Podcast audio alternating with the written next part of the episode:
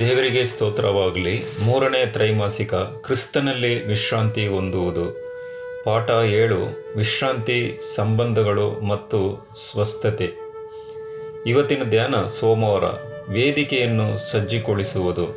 ಪ್ರಿಯರೇ, ಈಗಾಗಲೇ ಯೋಸೇಪನ ವಿಷಯದಲ್ಲಿ ಅನೇಕ ಪಾಠಗಳನ್ನು ನಾವು ಓದುತ್ತಾ ಇದ್ದೀವಿ. ವಿಶ್ರಾಂತಿ ಎಂಬ ವಿಷಯದಲ್ಲಿ ಅನೇಕ ಒಂದು ವಿಚಾರಗಳನ್ನು ಧ್ಯಾನ ಮಾಡುತ್ತಾ ಇದ್ದೀವಿ.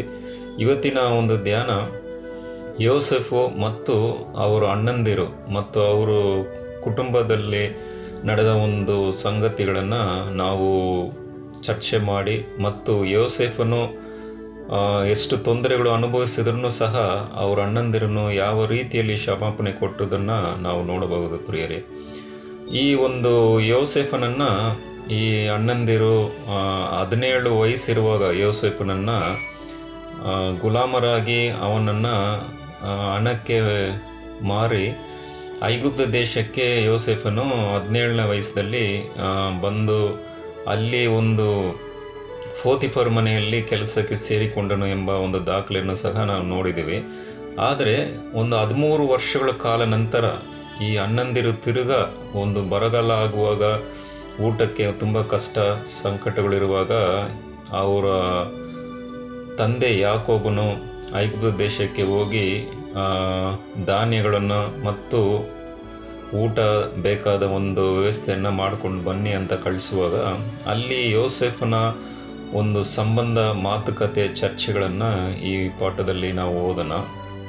ಈ ಈ ಒಂದು ಕಷ್ಟ ಸಂಕಟಗಳಲ್ಲಿ ಯೋಸೆಫು ಅಣ್ಣಂದಿರು ಆ ಒಂದು ಸ್ಥಿತಿಯಲ್ಲಿ ಬಂದಾಗ ಅವರನ್ನು ಯಾವಾಗ ಕ್ಷಮಿಸನೆಂದು ನಮಗೆ ಗೊತ್ತಿಲ್ಲ ಅಂತ ಈ ವಾಕ್ಯ ಹೇಳ್ತಾ ಇದೆ. ಆದರೆ ಅಲ್ಲಿ ಅವರು ಬರುವಾಗ ಅವ್ರನ್ನ ಬಹಳ ಒಂದು ಪ್ರೀತಿಯಿಂದ ಸ್ವೀಕಾರ ಮಾಡದೆ ಒಂದು ದ್ವೇಷ ಮತ್ತು ಯೋಸೆಫನು ಒಂದು ಬೇರೆ ವ್ಯಕ್ತಿ ಎಂಬ ಒಂದು ಭಾವನೆಯಲ್ಲಿ ಅಲ್ಲಿ ಅವರ ಅಣ್ಣಂದಿರ ಜೊತೆ ಒಂದು ಸಂಬಂಧ ಮತ್ತು ಮಾತುಕತೆಯಲ್ಲಿ ಇರುವುದನ್ನು ಸಹ ನೋಡಬಹುದು. ಆದರೆ ನಿಜವಾಗಿ ಒಂದು ವಿಷಯ ಏನಂತ ಹೇಳಿದ್ರೆ, ಅವ್ರ ಅಣ್ಣಂದಿರು ಆ ಯೋಸೆಫನ್ನ ಭೇಟಿ ಮಾಡುವಾಗ ಏನಾಯ್ತು ಅಂತ ಹೇಳಿದ್ರೆ, ಅಲ್ಲಿ ಯೋಸೆಫನು ಅವರನ್ನು ಹಿಂದೆನೇ ಕ್ಷಮಾಪಣೆ ಕೊಟ್ಟಿರ್ಬೋದು ಎಂಬ ಒಂದು ದಾಖಲೆ ಇಲ್ಲ ಆಗಿದೆ. ಪ್ರಿಯರೇ, ಯಾಕಂತ ಹೇಳಿದ್ರೆ ಅವನಲ್ಲಿ ಆ ಒಂದು ಕೋಪ, ಸಂಕಟ, ಅವ್ರ ಅಣ್ಣನ ಮೇಲೆ ಮಾಡಿದ ಒಂದು ಎಲ್ಲ ಒಂದು ಕಷ್ಟಕರವಾದ ಒಂದು ವಿಷಯಗಳನ್ನು ನೆನೆಸಿಕೊಂಡಿದ್ದರೆ, ಅಣ್ಣಂದಿರ ಮೇಲೆ ಒಂದು ದ್ವೇಷವನ್ನು ಇಟ್ಕೊಂಡಿದ್ದರೆ, ಸಿಟ್ಟು, ದ್ವೇಷ, ಈ ಒಂದು ಸ್ಥಿತಿಯಲ್ಲಿ ಅವನು ಐಗುಪ್ತ ದೇಶದಲ್ಲಿ ಮೇಲಕ್ಕೆ ಬರೋಕ್ಕೆ ಅಸಾಧ್ಯವಾಗಿದೆ. ಪ್ರಿಯರೇ, ಆದ್ರೂ ಆ ಐಗುಪ್ತ ದೇಶದಲ್ಲಿ ದೇವರು ಅವರ ಸಂಗಡ ಇದ್ದನು ಎಂಬ ಒಂದು ವಾಕ್ಯವು ದಾಖಲೆಯಾಗಿದೆ. ಆದರೆ ಒಂದು ಹಿನ್ನೆಲೆ ನೋಡಿದ್ರೆ, ಯೋಸೆಫನು ದೇವರ ಸಂಬಂಧ ಒಂದು ಹೊಂದಾಣಿಕೆ ಇರುವುದರ ಮೂಲಕ ಅವರ ಅಣ್ಣಂದಿರನ್ನು ಆಗಾಗಲೇ ಒಂದು ಕ್ಷಮಾಪಣೆ ಕೊಟ್ಟಿದ್ದಾನಂತ ಒಂದು ನಾವು ನಿರ್ಧಾರಕ್ಕೆ ಬರ್ಬೋದು. ಆದರೆ ಈ ಕ್ಷಮಾಪಣೆ ಎಂಬುದು ನಮಗೆ ಒಂದು ನಮಗೆ ವಿರುದ್ಧವಾಗಿ ಮಾಡಿದ ವ್ಯಕ್ತಿಗಳಿಗಿಂತ ನಾವು ಕ್ಷಮಾಪಣೆ ಕೊಡುವವರಿಗೆ ಹೆಚ್ಚಿನ ಒಂದು ಪರಿಣಾಮಗಳನ್ನು ನಾವು ಪಡೆಯಬೇಕಾದ ಒಂದು ಸ್ಥಿತಿಯಲ್ಲಿ ಇರ್ತೇವೆ. ಪ್ರಿಯರೇ, ಯಾಕಂತ ಹೇಳಿದ್ರೆ ಕ್ಷಮಾಪಣೆ ಎಂಬುದು ನಮಗೆ ತಪ್ಪು ಮಾಡಿದ ವ್ಯಕ್ತಿ ಅಥವಾ ವ್ಯಕ್ತಿಗಳಿಗೆ ಸಂಬಂಧಪಡುವುದಕ್ಕಿಂತ ಕ್ಷಮಿಸುವ ನಮಗೆ ಹೆಚ್ಚಿನ ರೀತಿಯಲ್ಲಿ ಅದನ್ನು ಪರಿಣಾಮಗಳನ್ನು ನಾವು ಸ್ವೀಕಾರ ಮಾಡಬೇಕಾದಂಥ ಒಂದು ವಿಷಯವನ್ನು ನೋಡಬಹುದು. ಪ್ರಿಯರೇ, ಯೋಸೆಫನು ತನ್ನ ಅಣ್ಣಂದಿರನ್ನು ಕ್ಷಮಿಸದಾಗಿಯೂ ತನ್ನ ಕುಟುಂಬದ ಸಮಸ್ಯೆಯನ್ನು ಇದ್ದಂತೆಯೇ ಬಿಡುವುದಿಲ್ಲ. ಆದರೆ ಯಾವ ಒಂದು ರೀತಿಯಲ್ಲಿ ಇವರನ್ನು ಸಹ ಯಾಕೋಬ ಮತ್ತು ಅವರ ತಂದೆ ಮತ್ತು ಅಣ್ಣಂದಿರು ಈ ಒಂದು ವಿಷಯದಲ್ಲಿ, ಆ ಒಂದು ಕ್ಷಮಾಪಣೆ ಕೊಡುವ ಒಂದು ವಿಷಯದಲ್ಲಿ ಹೊಂದಾಣಿಕೆ, ದೇವರ ಪ್ರೀತಿ, ಈ ಒಂದು ವಿಷಯಗಳನ್ನು ಅಣ್ಣಂದಿರು ಅವನ ಜೊತೆ ಮಾತುಕತೆ ಬರುವಾಗ ವಿಶೇಷವಾಗಿ ಈ ಒಂದು ವಿಚಾರಗಳನ್ನು ಹೇಳಿ ಒಂದು ಪ್ರೀತಿಯ ಒಂದು ತಮ್ಮನಾಗಿ, ದೇವರ ಮಗನಾಗಿ ನಡೆ ನಡೆದುಕೊಂಡ ಎಂಬ ದಾಖಲೆಯನ್ನು ಸಹ ನೋಡಬಹುದು. ಪ್ರಿಯರೇ, ಇಲ್ಲಿ ಒಂದು ಪ್ರಶ್ನೆ ಇದೆ. ಯೋಸೇಫನು ಏನನ್ನು ವಿಚಾರಿಸಿದನು? ಆದಿಕಾಂಡ ನಲವತ್ತೆರಡನೇ ಅಧ್ಯಾಯ ಇಪ್ಪತ್ತೊಂದರಿಂದ ಇಪ್ಪತ್ನಾಲ್ಕನೇ ವಚನವನ್ನು ನಾವು ಓದಿದ್ರೆ ಅನೇಕ ದಾಖಲೆಯನ್ನು ಕೊಟ್ಟಿದ್ದಾರೆ. ಆತನು ತನ್ನ ಸಹೋದರ ವಿಷಯದಲ್ಲಿ ಏನು ಅಂದುಕೊಂಡನು?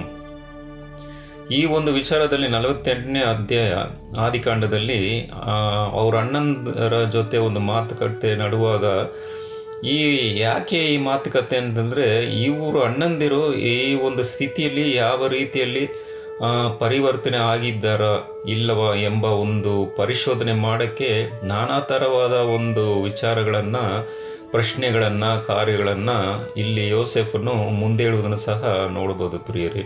ಇಲ್ಲಿ ಅವನು ಬೇರೆ ವ್ಯಕ್ತಿಯಾಗಿ ನಡೆದುಕೊಂಡು ಮತ್ತು ಆ ಹನ್ನೊಂದಿರ ಭಾಷೆಗಳನ್ನು ನನಗೆ ಗೊತ್ತಿಲ್ಲ ಎಂಬ ವಿಷಯವಾಗಿ ಒಬ್ಬ ಭಾಷಾಂತರ ಮಾಡುವ ಒಂದು ವ್ಯಕ್ತಿನೂ ಸಹ ಅವರ ಮೂಲಕ ಅವ್ರು ಏನು ಹೇಳಿದ್ದಾರೆ ಅಂತ ಒಂದು ವಿಷಯಗಳನ್ನ ತಿಳಿದುಕೊಂಡು ಉತ್ತರವನ್ನು ಕೊಡುವರ ಮೂಲಕ ಇವ್ರ ಅಣ್ಣಂದಿರು ಏನಾಯ್ತು ಅಂತ ಹೇಳಿದ್ರೆ, ಯೋಸೇಫನಿಗೂ ತಾವನ್ನು ಮಾತಾಡುವ ಒಂದು ಮಾತುಗಳು ಅರ್ಥ ಭಾಷೆ ಅರ್ಥ ಆಗುವಲ್ಲ ಆಗುವುದಿಲ್ಲ ಎಂಬ ಒಂದು ವಿಷಯವನ್ನು ತಿಳಿದುಕೊಂಡು ಆ ಒಂದು ಪ್ರಶ್ನೆ ಹೇಳುವಾಗ ಅವರು ಅನೇಕ ಒಂದು ವಿಷಯಗಳನ್ನು ಸಾಕ್ಷಿಯಾಗಿ ಹೇಳುವನು ಸಹ ಯೋಸೇಫನ ತನ್ನ ಸ್ವಂತ ಕಿವಿಯಲ್ಲಿ ಕೇಳಿಕೊಂಡವನಾಗಿದ್ದಾನೆ ಪ್ರಿಯರಿ. ಯಾಕಂತ ಹೇಳಿದ್ರೆ ಅವರು ಅಣ್ಣಂದಿರು ಏನಂತ ಹೇಳ್ತಾರೆ ಅಂತ ಹೇಳಿದ್ರೆ, ಯೋಸೇಫನು ಸಾಯಿಸಿ ಬಿಟ್ಟು ಆ ವಿಷಯವನ್ನು ತನ್ನ ತಂದೆಗೆ ಹೇಳದೆ ಸುಮ್ಮನೆ ಉಳಿದುಕೊಳ್ಳುವುದರಿಂದ ಅವರಿಗೆ ಅವನ ಕನಸನ್ನು ಸಹಿಸಿಕೊಳ್ಳಬೇಕಾದ ಸಂದರ್ಭ ಬರುವುದಿಲ್ಲವೆಂದುಕೊಂಡರು, ಅಥವಾ ತಮ್ಮ ತಂದೆಯ ಮುಂದಿನ ಮಗನ ಸ್ಥಾನದಲ್ಲಿ ಅವರು ಸಂತೋಷವಾಗಿರುವುದನ್ನು ನೋಡುವುದಿಲ್ಲವೆಂದು ಕೊಂಡಿದರು. ಆದರೆ ಇದರಿಂದ ವಿಶ್ರಾಂತಿಯನ್ನು ಕಂಡುಕೊಳ್ಳುವ ಬದಲು ಈ ಎಲ್ಲ ವರ್ಷಗಳಲ್ಲಿ ಹೃದಯದಲ್ಲಿ ಪಾಪ ಪ್ರಜ್ಞೆಯಿಂದ ಹಿಂಸೆ ಪಡುತ್ತಿದ್ದರು ಎಂಬ ಒಂದು ಈ ಆದಿಕಾಂಡದಲ್ಲಿ ದಾಖಲೆಯಾಗಿದೆ ಪ್ರಿಯರೇ. ಯಾಕಂತ ಹೇಳಿದ್ರೆ ಅವರು ಅಲ್ಲಿ ಊಟಕ್ಕೆ ತೊಂದರೆ, ಬರಗಾಲ, ಐಗುಪ್ತ ದೇಶದಲ್ಲಿ ಪ್ರಯಾಣ ಮಾಡಿ ಬಂದು ಅಲ್ಲಿ ಇವರು ಅಲ್ಲಿ ಸೆರೆ ಹೋಗುವ ಒಂದು ವಿಷಯನೂ ಬಂತು. ಆದ್ದರಿಂದ ಇವರು ದೇವರು ನಮಗೆ ಜೋಸೆಫನ್ನು ನಾವು ಕಷ್ಟಪಟ್ಟು ತೊಂದರೆ ಕೊಟ್ಟು ಅವನ್ನ ಮಾರಿಬಿಟ್ಟು ಆ ತಂದೆ ಹತ್ರ ಸುಳ್ಳು ಹೇಳಿ ಅವನು ತೀರೋಗಿದ್ದಾನೆ, ಯಾವುದೋ ಒಂದು ಪ್ರಾಣಿ ಅವನು ಕೊಂದು ಹಾಕಿತು ಎಂಬ ಸುಳ್ಳು ಸಾಕ್ಷಿಯನ್ನು ಹೇಳಿ ಈ ಒಂದು ಘಟನೆಗಳನ್ನು, ಹದಿಮೂರು ವರ್ಷದಿಂದ ನಡೆದ ಘಟನೆಗಳನ್ನ ಅವರು ತಿರುಗಿ ಅದನ್ನು ಯೋಚನೆ ಮಾಡಿ ಅವರವರಾಗಿ ಮಾತಾಡುವಾಗ ಈ ಒಂದು ಪಾಪ ನಾವು ಮಾಡದೇ ಇರು ಇರುವ ಒಂದು ಸ್ಥಿತಿಯಲ್ಲಿ ಇದ್ದರೆ ಖಂಡಿತವಾಗಿ ಈ ಕಷ್ಟ ಸಂಕಟಗಳು ನಮಗೆ ಬರುತ್ತಾ ಇಲ್ಲ ಎಂಬ ಮಾತುಕತೆಯಲ್ಲಿರುವಾಗ ಯೋಸೇಫನು ಏನು ಒಂದು ನಿರ್ಧಾರಕ್ಕೆ ಬಂದರು ಅಂತ ಹೇಳಿದ್ರೆ, ಇವರು ಖಂಡಿತವಾಗಿ ಆ ಒಂದು ಪಾಪಕ್ಕೆ ಒಂದು ಕ್ಷಮಾಪಣೆಯನ್ನು, ಅವರು ಮಾಡಿದ ಒಂದು ಪಾಪವನ್ನು ತಿದ್ದುಕೊಂಡು ಒಳ್ಳೆಯ ರೀತಿಯಲ್ಲಿ ಒಂದು ತಿದ್ದುಪ ಮಾಡಿಕೊಂಡು ಒಳ್ಳೆ ರೀತಿಯಲ್ಲಿ ಬಂದಿದ್ದಾರೆ ಎಂಬ ಒಂದು ಭಾವನೆ ಅವನಲ್ಲಿತ್ತು. ಯೋಸೇಫನಿಗೆ ಬರಗಾಲವು ಇನ್ನೂ ಕೆಲವು ವರ್ಷಗಳು ಇರುತ್ತೆ ಎಂಬ ಒಂದು ಕನಸಲ್ಲಿ ಬಂತು ಎಂಬ ವಿಷಯವನ್ನು ಸಹ ನಾವು ನೋಡಬಹುದು.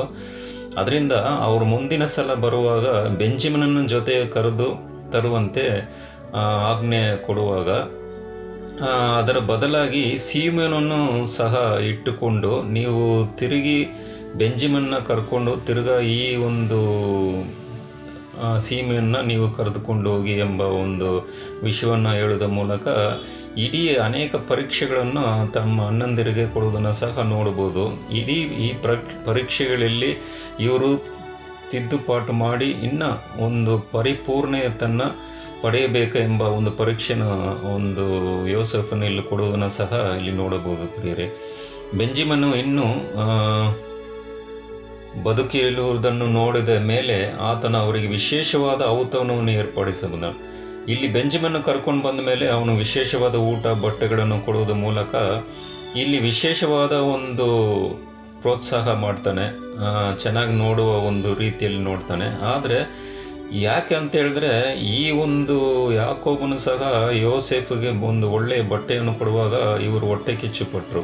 ಅದೇ ರೀತಿಯಲ್ಲಿ ಈ ಹೊಟ್ಟೆ ಕಿಚ್ಚು ಇವರಲ್ಲಿ ಇದೆಯಾ ಎಂಬ ಒಂದು ಪರಿಶೋಧನೆ ಮಾಡೋಕ್ಕೆ ವಿಶೇಷವಾದ ಒಂದು ಉಪಚಾರ ಬೆಂಜಮಿನನಿಗೆ ಮಾಡಿ ಇವರು ಮಾರ್ಪಾಡಾಗಿದ್ದಾರೋ ಇಲ್ಲವೋ ಮತ್ತು ಅನೇಕ ಒಂದು ಪರೀಕ್ಷೆಯನ್ನು ಕೊಡೋದ್ರ ಮೂಲಕ ಕೊನೆಯದಲ್ಲಿ ಈ ಒಂದು ಅಣ್ಣಂದಿರೋ ಒಂದು ಒಳ್ಳೆ ಸ್ಥಿತಿಗೆ ಬರುವುದನ್ನು ಸಹ ನೋಡ ನೋಡೋದನ್ನು ಯೋಸೆಫ್ ಇಲ್ಲಿ ಕಂಡುಕೊಂಡಂತ ನೋ ನೋಡಿದ್ವಿ ಪ್ರಿಯರೇ. ಇನ್ನು ಅನೇಕ ಪಾಠಗಳನ್ನು ಸಹ ಮುಂದಿನ ಪಾಠಗಳಲ್ಲಿ ನಾವು ಓದಬಹುದು. ದೇವರು ನಿಮ್ಮನ್ನು ಅಧಿಕವಾಗಿ ಆಶೀರ್ವಾದ ಮಾಡಲಿ. ಆಮೇಲೆ